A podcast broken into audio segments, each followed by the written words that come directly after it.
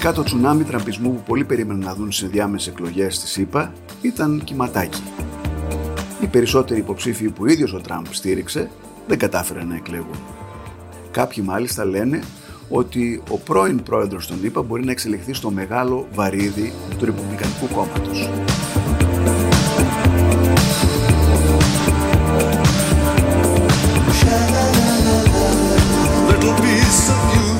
Γιατί ο Τραμπ ήταν ο μεγάλος χαμένος των Αμερικανικών εκλογών, ποια η σχέση των ψηφοφόρων του Τραμπ με τα κίτρινα γυλαίκα στη Γαλλία και τους υποστηρικτές του Brexit στη Βρετανία, οι οικονομικές ανισότητες στις δυτικές κοινωνίες και ο ρόλος της παγκοσμιοποίησης.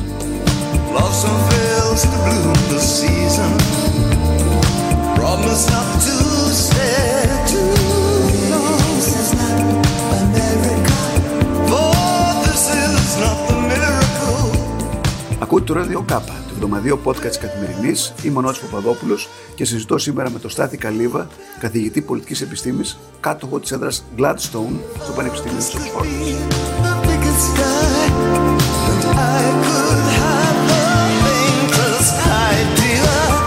Καλώς ήρθατε στο Radio Κάπα. Καλησπέρα, ευχαριστώ πολύ για τη φιλοξενία. Πολλοί περίμεναν ότι στις ενδιάμεσες εκλογές θα είχαμε αυτό που λέγαμε ένα τσουνάμι τραμπισμού Τελικά όμως ο Τραμπ ε, ήταν ο μεγάλος ε, χαμένος αφού οι περισσότεροι υποψήφοι που ο ίδιος είχε ε, στηρίξει με αποκορύφωμα τον Τουρκο-Αμερικανό ΟΖ στην Πενσιλβάνια έχασαν παταγωδός. Τι συνέβη, πώς εξηγείται; Είναι ένα πολύ ενδιαφέρον φαινόμενο. Ο τρόπος με τον οποίο λειτουργούν οι εκλογές στις ΗΠΑ έχει αυτό το περίεργο σύστημα των ενδιάμεσων εκλογών ε, οι οποίες συμβαίνουν ουσιαστικά δύο χρόνια μετά τις προεδρικές. Και πάντα παραδοσιακά ε, το κόμμα που εκπροσωπείται μέσω του Προέδρου στην εξουσία δεν τα πηγαίνει καλά. Είναι ένας τρόπος ε, έκφρασης διαμαρτυρίας. Είναι όπως αυτό που στην Ευρώπη πολλές φορές αποκαλούμε ε, οι εκλογές δεύτερης κατηγορίας. Ευρωεκλογές. Σε ευρωεκλογές το κάνουμε συνήθως, ναι. Ή στις ναι. Ακριβώς, στις οποίες μπορεί κάποιος να εκφράσει μια δυσαρέσκεια, με τη διαφορά βέβαια ότι στην Αμερική η δυσαρέσκεια αυτή έχει μεγάλες συνέπειες, διότι παραδοσιακά ε, δεν υπάρχει σε ένα προεδρικό σύστημα η αντιστοιχία ανάμεσα στο κόμμα που βρίσκεται στην εξουσία της Προεδρίας και στο κόμμα που έχει την, τον έλεγχο της Βουλής ας πούμε. Ε, και για να το περιπλέξουμε ακόμα παραπάνω, στις Ηνωμένες Πολιτείες έχουμε δύο κοινοβούλια. Έχουμε τη Βουλή των Αντιπροσώπων και έχουμε τη Γερουσία και επιπλέον παραδοσιακά τα, δεν υπήρχε πειθαρχία μέσα στα κόμματα. Δηλαδή το γεγονός ότι ένα κόμμα είχε την πλειοψηφία στη Βουλή δεν σήμαινε απαραίτητα ότι δεν μπορούσε να βρει ο πρόεδρος μία πλειοψηφία για να περάσει κάποια, κάποιους νόμους. Οπότε είναι φτιαγμένο με τέτοιο τρόπο το αμερικανικό σύστημα που να καθιστά τη διακυβέρνηση πάρα πολύ δύσκολη. Ε, αυτό που έγινε αυτή τη φορά και που ουσιαστικά ξάφνιασε τους περισσότερους παρατηρητές είναι ότι παρά τις οικονομικές δυσκολίες, παρά την κρίση, παρά το πληθωρισμό, την αύξηση της ενέργειας κλπ. Ε, που θα περίμενε κανένας ε, την έκφραση μιας της αρέσκειας πολύ πιο έντονης από ό,τι συνηθισμένα, αυτό το πράγμα δεν εκφράστηκε. Και έτσι ε, οι δημοκρατικοί μπόρεσαν να κρατήσουν τον έλεγχο της Γερουσίας και να χάσουν μεν τον έλεγχο της Βουλής των Αντιπροσώπων, αλλά με πολύ μικρή διαφορά. Ε, αυτό είναι κάτι που ξάφνιασε και νομίζω μπορεί να εξηγηθεί κυρίως από το γεγονός ότι το φαινόμενο Τραμπ ε, φαίνεται πλέον ε, να μην έχει τη δυναμική που είχε τα προηγούμενα χρόνια και να λειτουργεί με τρόπο αρνητικό και όχι θετικό για τους Ρεπουμπλικάνους. Από εκεί δηλαδή που τους έδινε έναν αέρα στα πανιά τα τελευταία χρόνια. Που ήταν το δυνατό δηλαδή... τους χαρτί ας πούμε κάποια στιγμή, τώρα πια έπαψε. Ακριβώς. Τώρα φαίνεται ότι, τους, ε, ναι, ότι έχει, έχει, έχει γίνει βαρύδι για αυτούς. Είχα διαβάσει ε, ανταποκρίσεις πριν από τις εκλογές που λέγανε, επαναλάμβαναν αυτό, it's the economy stupid ε, και λέγανε ότι δεν δίνει αρκετό βάρος στην οικονομία ο Biden και θα την πληρώσει. Από ό,τι φάνηκε, τελικά και οι αμβλώσεις μετρήσανε και άλλα θέματα τα οποία δεν είχαν σχέση με την οικονομία. Ναι, είναι δύσκολο βέβαια να τα εκτιμήσει αυτά κανένας ε, γιατί ε, από πολιτεία σε πολιτεία έχουμε πολλούς διαφορετικούς τοπικούς ε, συσχετισμούς που επηρεάζουν τα πράγματα. Δηλαδή παρατηρούμε, Φερρυπίν, μία από τις μεγαλύτερες επιτυχίες ήταν αυτή του κυβερνήτη της Φλόριδας, ναι, του Ρον Ντεσάντης, ο οποίος είναι ρεπουμπλικάνος ε, έχει ουσιαστικά αναδειχθεί σε αντίπαλο δέος για το Τραμπ ε, και ο οποίος κατάφερε να κερδίσει ε, τις εκλογές για κυβερνήτης της Φλόριδας με τεράστια διαφορά. 20 ποσοστίες μονάδες αν θυμάμαι καλά. Ναι, ε, δεν θυμάμαι ακριβώς, αλλά ενώ στις προηγούμενες εκλογές ε, βγήκε με πολύ μικρή διαφορά, βγήκε στο τσακ, αυτή τη φορά πολλαπλασίασε την απόσταση ε, και αυτό είναι εντυπωσιακό γιατί στις συνθήκες πόλωσης που επικρατούν στις Ηνωμένες Πολιτείες βλέπουμε ότι ε, όλα τα εκλογικά αποτελέσματα κρίνονται πάνω στο νήμα κυριολεκτικά με πολύ μικρές διαφορές. Το να έχεις τόσο μεγάλη απόσταση είναι ασυνήθιστο. Οπότε από τη μία βλέπουμε μία επικράτηση των δημοκρατικών, από την άλλη όμως βλέπουμε και φαινόμενα τελείως διαφορετικά από αυτή τη γενική τάση που έχουν τοπικά χαρακτηριστικά. Νομίζω το βασικό μήνυμα ε, που, που υπογραμμίστηκε και που αναφέραμε και εμείς είναι ότι η δυναμική Τραμπ ε, δεν υπάρχει πλέον και ότι αυτό σε μεγάλο βαθμό πιστεύω θα κρίνει και το μέλλον ε, της δεύτερης, αυτής της τρίτης υποψηφιότητάς του, αυτή που μόλις πρόσφατα ανακοίνωσε. Και από εκεί και πέρα το παιχνίδι είναι ανοιχτό χωρίς να μπορούμε να ξέρουμε αν η μία πλευρά ή η άλλη, οι δημοκρατικοί ή οι ρεπουμπλικάνοι θα έχουν το πλεονέκτημα. Και φαίνεται ότι ο Ντεσάντης που, που, για το οποίο μιλήσατε, ότι μπορεί ε, κάλλιστα να, είναι, να, πάρει, να πάρει αυτό στο χρήσμα, έτσι δεν είναι; Ναι, δεν θα είναι κάτι το εύκολο, διότι από τη στιγμή που ο Τραμπ έχει ανακοινώσει ότι θα διεκδικήσει το χρήσμα και ξέροντας την προσωπικότητά του, ε, προφανώς θα το παλέψει όσο δεν πάει. Και αυτό μπορεί να δυνατήσει τους Ρεπουμπλικάνους. Μια τέτοια σύγκρουση μπορεί να δημιουργήσει διαιρέσεις στο ναι. εσωτερικό του κόμματος κλπ. Είναι δύσκολο δηλαδή να προβλέψουμε το πώς θα εξελιχθούν τα πράγματα. Ε, εγώ το μόνο που θα διακινδύνευα, όχι ως πρόβλεψη, γιατί ποτέ δεν μπορείς να τα ξέρεις αυτά, αλλά ως ας πούμε μια, ένα είδος αναμονής, θα ήταν ότι η αίσθηση ότι το φαινόμενο Τραμπ έχει τελειώσει. Ε, μου κάνει εντύπωση, είχα μιλήσει με κάποιον Ελληνοαμερικάνο εδώ του, του δικού μας λόμπι, εν πάση περιπτώσει, ε, και μου έλεγε ουσιαστικά ότι το κόμμα, δηλαδή το, το Ρεπουμπλικανικό κόμμα, είναι ο ίδιος ο Τραμπ. Άρα ότι θα είναι πολύ δύσκολο να βάλουν κάποιον άλλον στη θέση του. Η πολιτική πάντα, ε, θα έλεγα, απεχθάνεται τα κενά. Ε, πάντα υπάρχει αντίπαλο δέος, πάντα εμφανίζονται καινούργιες, δυνάμεις, καινούργιοι υποψήφοι από εκεί που δεν τους περιμένει κανένας. Ε, ποτέ δεν βαριέται κανένας στη δημοκρατική πολιτική δηλαδή. είναι μια συνεχόμενη ροή και αυτό απόδειξε, απέδειξε και η, ε, η επιτυχία του Ντεσάντης ότι αυτή τη στιγμή ε, εμφανίστηκε κάποιος ο οποίος έχει τη δυναμική να μπορέσει να αμφισβητήσει τον Τραμπ και πέτυχε μάλιστα να πάρει με το μέρος του το μεγαλύτερο συγκρότημα, μηντιακό συγκρότημα που υποστήριζε μέχρι τώρα το Τραμπ, το συγκρότημα του Μέρντοχ ο διχασμός στην Αμερικανική κοινωνία, όπως αυτή τη στιγμή φαίνεται, ε, σε, σε οποιαδήποτε έκφανση της πολιτικής ζωής, νομίζω δεν, είχε, δεν έχει προηγούμενο. Έβλεπα τώρα κάποιες δημοσκοπήσεις, οι οποίοι λένε ότι η πλειοψηφία των Αμερικανών φοβάται εμφύλιο πόλεμο. Γιατί έχει συμβεί αυτό; Αυτό το ότι φοβάται εμφύλιο πόλεμο θεωρώ ότι αφενός είναι αδικαιολόγητο, δεν υπάρχει τέτοιος φόβος. Ε, και το λέω αυτό μελετητής εμφυλίων πολέμων. Και το δεύτερο είναι ότι ο λόγος που υπάρχει αυτός ο φόβος είναι γιατί τον αναπαράγουν τα μίντια ε, αναφέρεται, δηλαδή άρχισε αυτό το, αυτό, αυτό, αυτός ο λόγος να εμφανίζεται δημοσίως ε, πριν από δύο χρόνια μετά ιδιαίτερα τα γεγονότα του Καπιτολίου ε, επαναλαμβάνονται και βέβαια ο κόσμος επαναλαμβάνει αυτά που ακούει. Ε, δεν υπάρχει τέτοιος κίνδυνος.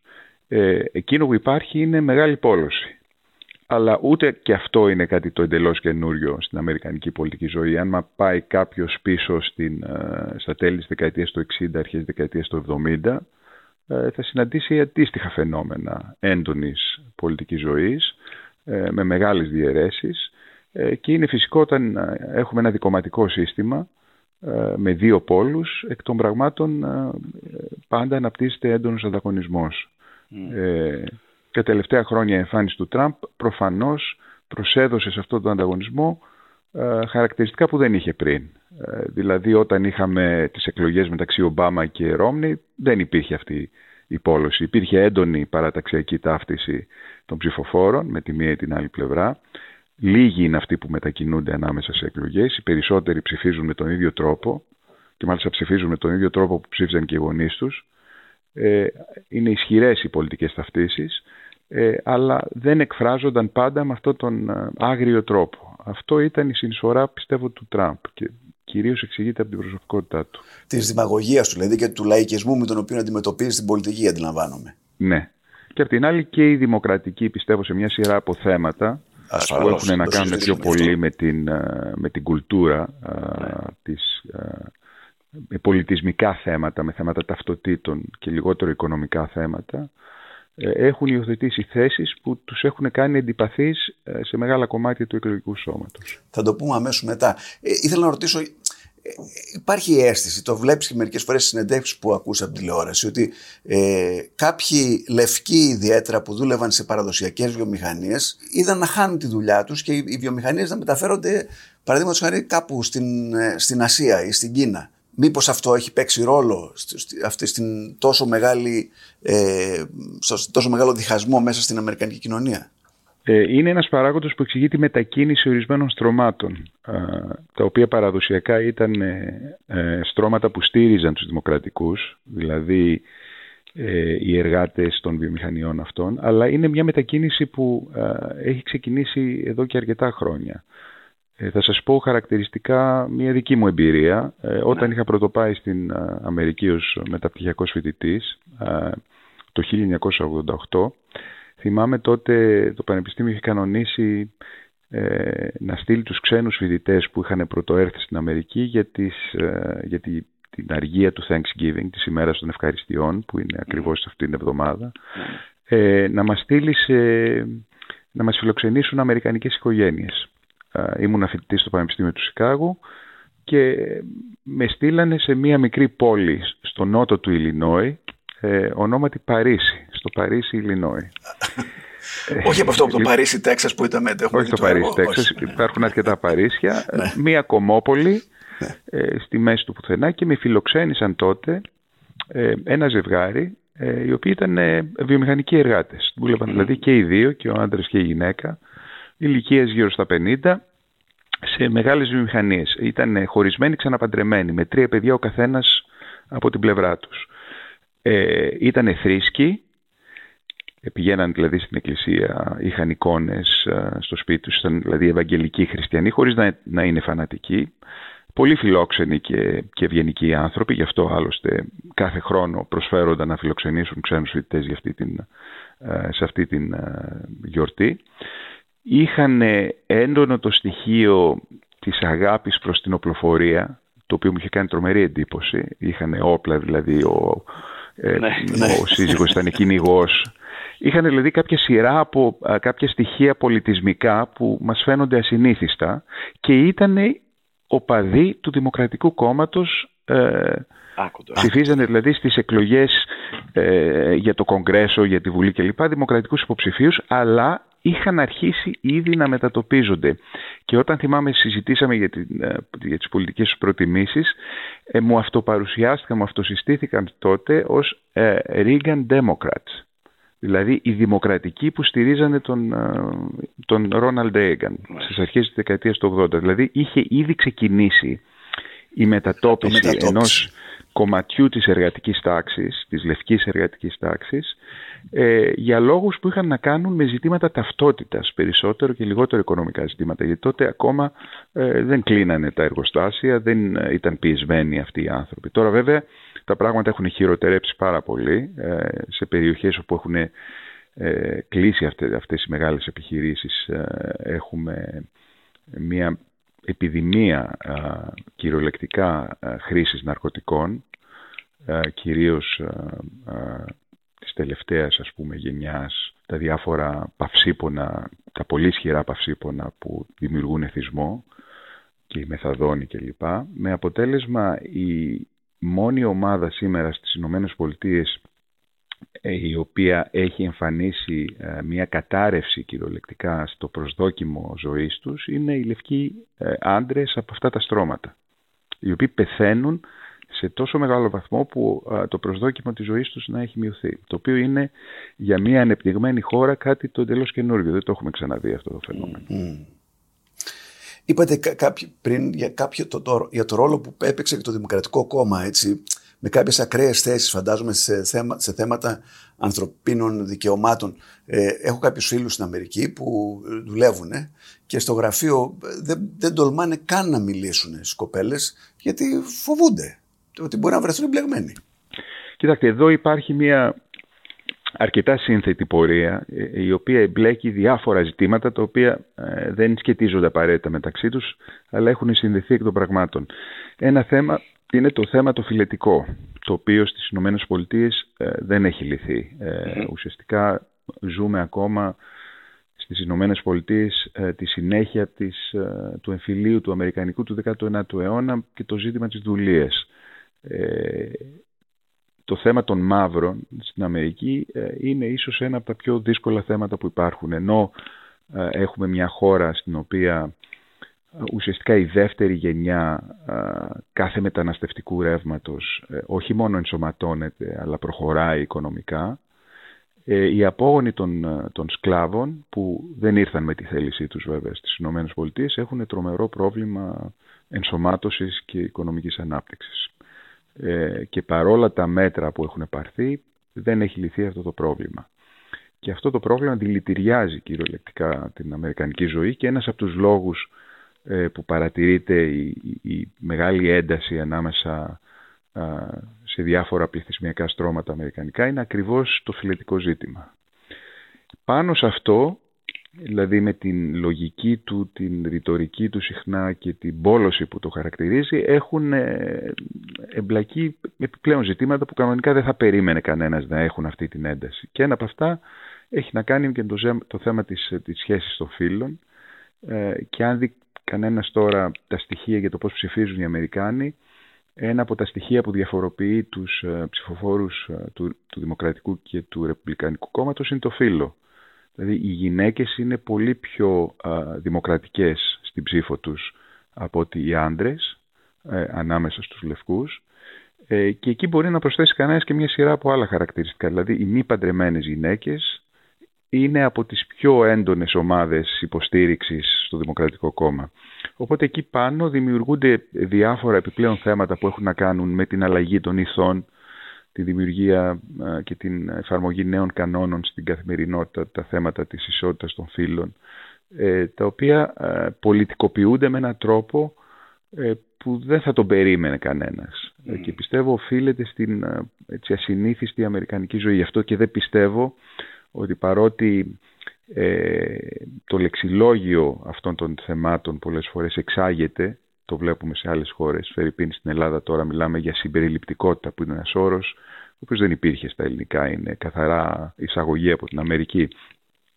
Δεν θα έχουν όμως αυτές, αυτά τα θέματα την ίδια ένταση ε, και τον ίδιο χαρακτήρα που έχουν στις ΗΠΑ γιατί πιστεύω για ιστορικούς λόγους στις ΗΠΑ έχουν ταυτιστεί με το θέμα το φιλετικό που πραγματικά βρίσκεται στη βάση πολλών από τα οποία συμβαίνουν στην Αμερική. Ήθελα να πω ότι την παραφωνία που λέγαμε πριν ότι ε, εργάτες ε, που θα έπρεπε να, να ψηφίσουν τους δημοκρατικούς τώρα για διάφορους λόγους ψηφίζουν Τραμπ, το βλέπουμε λίγο πολύ τώρα και στην Ευρώπη. Δηλαδή είδαμε θυμάμαι αυτή την κίνηση με τα κίτρινα γυλαίκα που ένα μεγάλο κομμάτι τους ήταν ε, άνθρωποι που φυσιολογικά θα έπρεπε να ψηφίσουν αριστερά κόμματα και ψηφίζαν τη Λεπέν, ναι.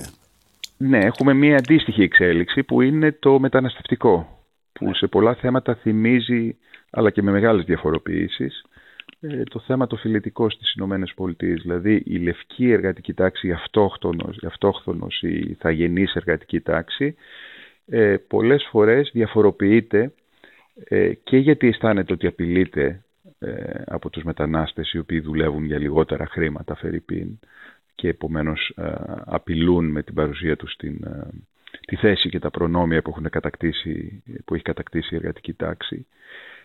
Και αφετέρου υπάρχει ένα πολιτισμικό θέμα στο βαθμό που η αριστερά για λόγους που έχουν να κάνουν ε, με ηθικά ή ιδεολογικά ζητήματα ταυτίζεται ε, και δείχνει μια προτίμηση ε, στους ξένους μετανάστες η λευκή εργατική τάξη αισθάνεται προδομένη από το ίδιο της το κόμμα τα ίδια της τα κόμματα, δηλαδή την αριστερά. Και γι' αυτό ένα κομμάτι της έχει ε, ουσιαστικά μετακομίσει πλήρως και μετακινηθεί στην ακροδεξιά. Στη Βρετανία είναι λίγο πιο πολύπλοκο το πράγμα βέβαια με το Brexit. Ε...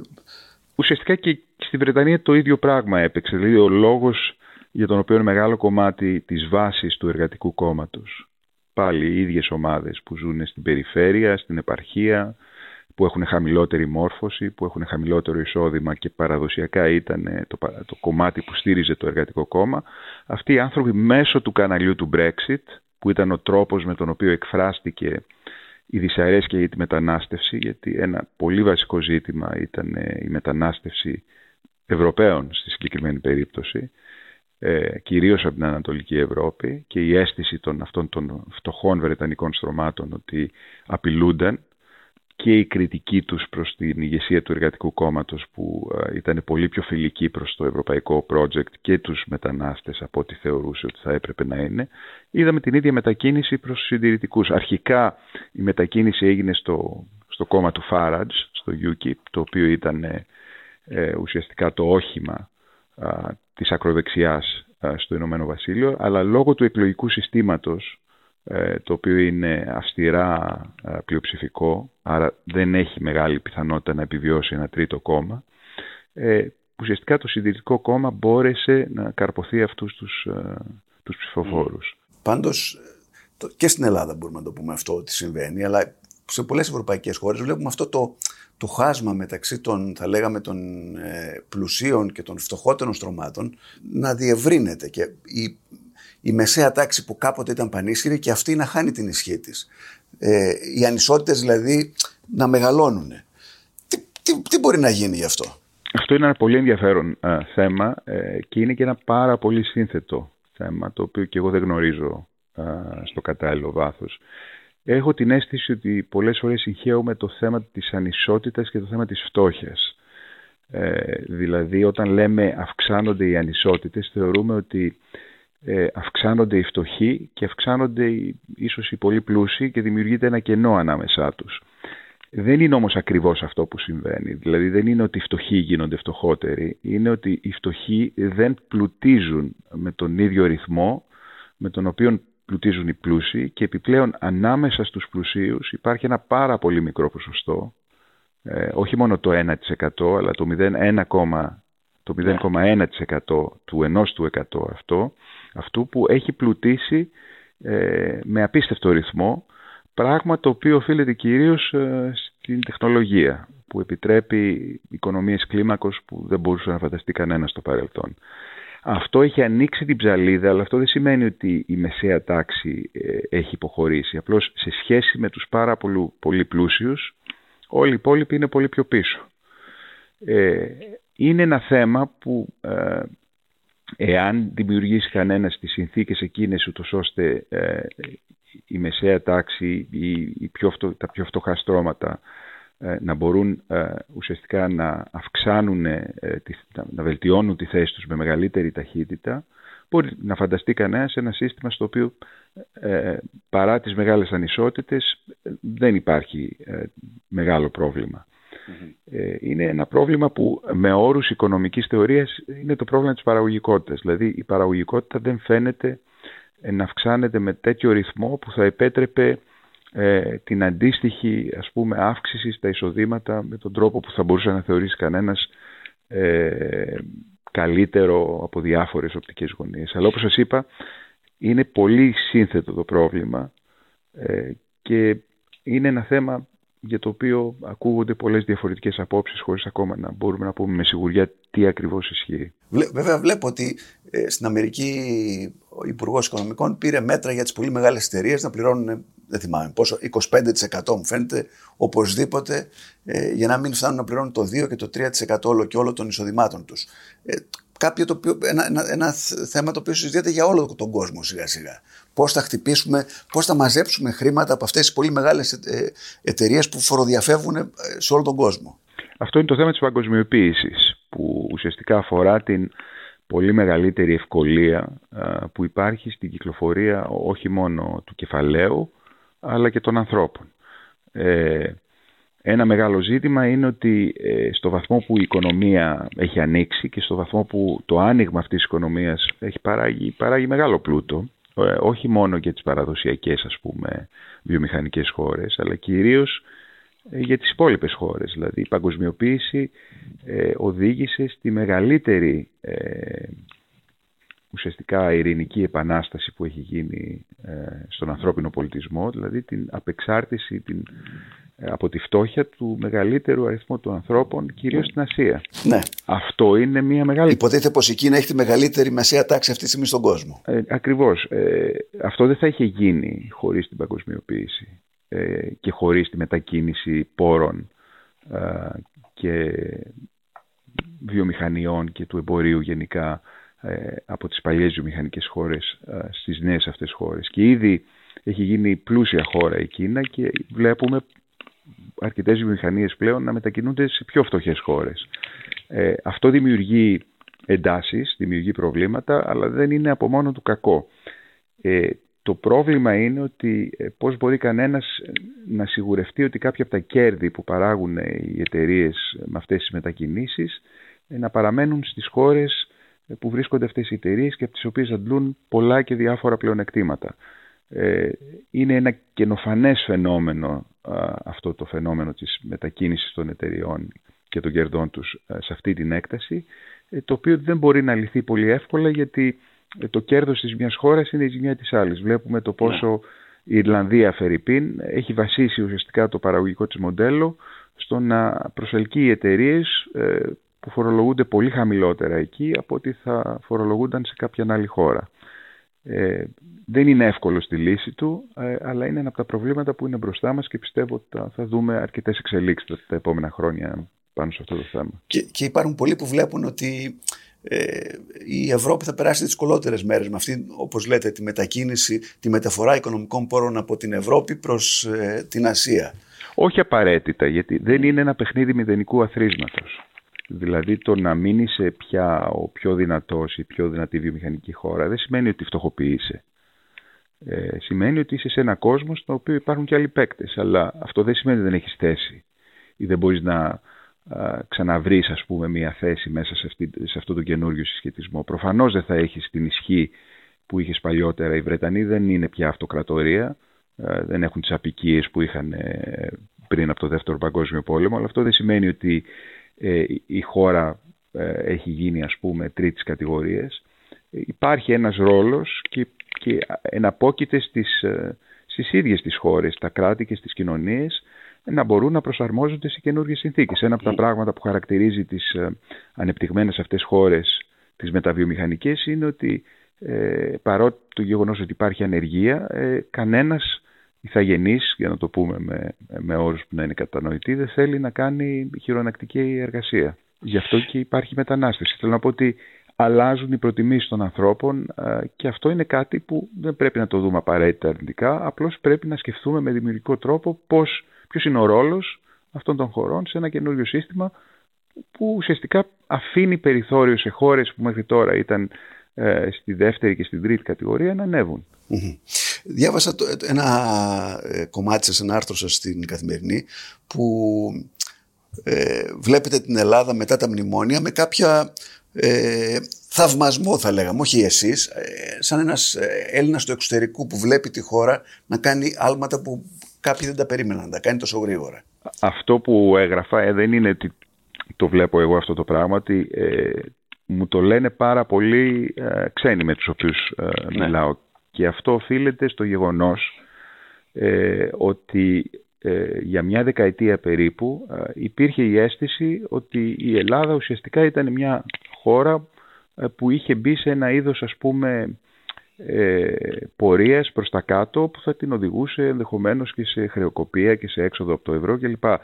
Οπότε το να βλέπεις ξαφνικά, να μην ακούς καταρχάς για την Ελλάδα, γιατί δεν είναι στο πρώτο σέλιδα, και να ακούς ότι γενικά τα πράγματα βελτιώνονται, ότι ε, ο κόσμος έρχεται για τουρισμό και τι βλέπει, δεν βλέπει μια χώρα σε ερήπια, βλέπει μια χώρα γενικά να βρίσκεται σε, να υπάρχει κίνηση, να υπάρχει ζωή, να υπάρχει κάποιο είδους ανάπτυξη.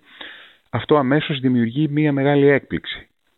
Γιατί αλλιώς τα περίμενε κανένας, αλλιώς τα βλέπει. Και αυτό που έγραφα εγώ είναι ότι αυτό το πράγμα ε, δεν μας εξασφαλίζει από μόνο του, ε, αλίμονο, αλλά δημιουργεί ε, ουσιαστικά τις προϋποθέσεις για να μπορέσουμε να εκμεταλλευτούμε ε, κάποια πλεονεκτήματα. Διότι όταν ο άλλος ψυχολογικά ε, από εκεί που περίμενε να δει το χάλια βλέπει κάτι που δεν ανταποκρίνεται σε αυτό, ε, μπορείς να τον πείσεις, να κάνει επενδύσεις, ε, να έρθει, να ζήσει στη χώρα σου. Να... Δηλαδή υπάρχουν μια σειρά από δυνατότητες που αλλιώς δεν θα ίσχυαν, δεν θα υπήρχαν, ε, δεν θα είχαν κανένα περιθώριο.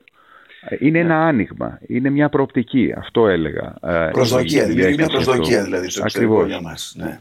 Ε, βέβαια πρέπει να κάνουμε, και, να κάνουμε αυτές τις μεταρρυθμίσεις που χρειάζεται να κάνουμε ε, σε διάφορους τομείς που ακόμα είμαστε στα σπάργανα, δηλαδή στη, στη δικαιοσύνη, ε, ένα άλμα παραγωγικότητας που προσπαθούμε να, να πετύχουμε για να πλησιάσουμε τις άλλες ευρωπαϊκές χώρες και, και θέλει πολλή δουλειά και στην επόμενη κυβέρνηση, θέλω να μην, να μην εφησυχάσουμε. Δεν είναι αυτονόητο. Ακριβώς όταν ο άλλος έχει τη διάθεση να επενδύσει γιατί γι' αυτό, περί αυτού πρόκειται. Ε, θα μπορέσουμε να βελτιώσουμε τις συνθήκες ζωής στην Ελλάδα και να έχουμε δουλειές με καλούς μισθούς, ε, κυρίως στο βαθμό που θα μπορέσουμε να τραβήξουμε επενδύσεις απ' έξω. Για να έρθει όμως ο άλλος για να επενδύσει δεν αρκεί η καλή διάθεση. Χρειάζεται να υπάρχουν και οι συνθήκες. Δηλαδή να μην υπάρχουν ε, τεράστια εμπόδια, να μην υπάρχουν δυσκολίες, να μην υπάρχει αίσθηση ναι. ότι ο άλλος θα διακινδυνεύσει παραπάνω από όσο χρειάζεται είναι πράγματα τα οποία αφορούν τη δικαιοσύνη, αφορούν την παιδεία. Πρέπει να υπάρχει, δηλαδή ο άλλος να έρθει να, να φέρει ας πούμε έρευνα, τεχνολογία, καινούριε επενδύσεις, θα πρέπει να βρεθεί και το προσωπικό με την εκπαίδευση για να δουλέψει ε, σε όλα αυτά τα θέματα. Θα πρέπει να, αν υπάρξει μια διαφορά, να μπορέσει να λυθεί από τη δικαιοσύνη. Ε, να μην κινδυνεύει από μια γραφειοκρατία η οποία δεν έχει ναι. ουσιαστικά είναι ανεξέλεγκτη. Δηλαδή υπάρχουν μια σειρά από θέματα που πρέπει να λυθούν και μια και μιλάμε για το brain gain, ας πούμε, ανθρώπους που φύγανε και θα μπορούσαν να γυρίσουν. Εσείς δουλεύετε τόσα χρόνια στο εξωτερικό. Υπάρχουν κάποιες, θα λέγαμε, προποθέσει, κάποιοι όροι με τους οποίους θα μπορούσατε να γυρίσετε κάποτε στιγμή στην Ελλάδα και να δουλέψετε εδώ; Ε, κοιτάξτε, ε, είναι δύσκολο να τραβήξεις ανθρώπους που βρίσκονται σε, ας πούμε, σε, το, σε, σε, σε, σε χώρους που, που είναι χώροι εχμής. Δεν είναι εύκολο για μια μικρή χώρα ε, να έχει, ας πούμε, να είναι στην εχμή των περισσότερων πραγμάτων. Για να σας δώσω ένα παράδειγμα, αν είσαι μπασκετμπολίστας, θες να παίξεις στο NBA. Φυσιολογικό είναι αυτό. Δεν είναι αποτυχία της Ελλάδας mm-hmm. το ότι ένας καλός παίκτης θα φύγει για να παίξει στο NBA. Αυτό είναι επιτυχία της ουσιαστικά. Αυτό ισχύει και στον χώρο των πανεπιστημίων εκ των πραγμάτων. Δεν μπορεί η Ελλάδα να έχει ε, τον όγκο. Και τα μεγάλα πανεπιστήμια τα αμερικανικά που έχουν την παράδοση και τα, τα κεφάλαια και, την, ε, και τη δυναμική που ε, δεν μπορεί να ε, μιμηθεί η Ελλάδα. Αυτό που θα μπορούσε να κάνει η Ελλάδα είναι να προκρίνει κάποιους τομείς στους οποίους εκεί να αναπτύξει τεχνολογίες και, και, και έρευνα εχμής που να μπορεί τουλάχιστον να τραβήξει κόσμο από, αν, αν, μη τι, αν μη τι άλλο από κάποιες άλλες χώρες. Αλλά και εκεί δεν κάνουμε καλή δουλειά με την έννοια ότι δεν είναι εύκολο ε, για έναν ξένο ε, πανεπιστημιακό να έρθει να διδάξει στην Ελλάδα και να δουλέψει στην Ελλάδα. Όχι μόνο γιατί η μισθή είναι χαμηλή, αλλά ε, ε δεν το επιτρέπουμε κιόλας με τη χρήση της ελληνικής γλώσσας. Αυτή τη στιγμή ε, ένας Αμερικανός μπορεί να πάει να διδάξει στην Ολλανδία όπου μπορεί να διδάξει στα αγγλικά ή μπορεί να πάει σε μια σκανδιναβική χώρα όπου μπορεί να διδάξει στα αγγλικά ε, όπου έχει τη δυνατότητα να προσληφθεί ε, εμείς δεν το επιτρέπουμε αυτό το πράγμα και δεν είναι, κάτι, ε, δεν είναι από τα θέματα που συζητιούνται. Δηλαδή συζητάμε το πώς θα τραβήξουμε ε, τους ανθρώπους που φύγανε, αλλά δεν συζητάμε για το πώς θα δημιουργήσουμε συνθήκες τέτοιες, ώστε κάποιος ο οποίος είναι επιτυχημένος να θέλει να έρθει στην Ελλάδα.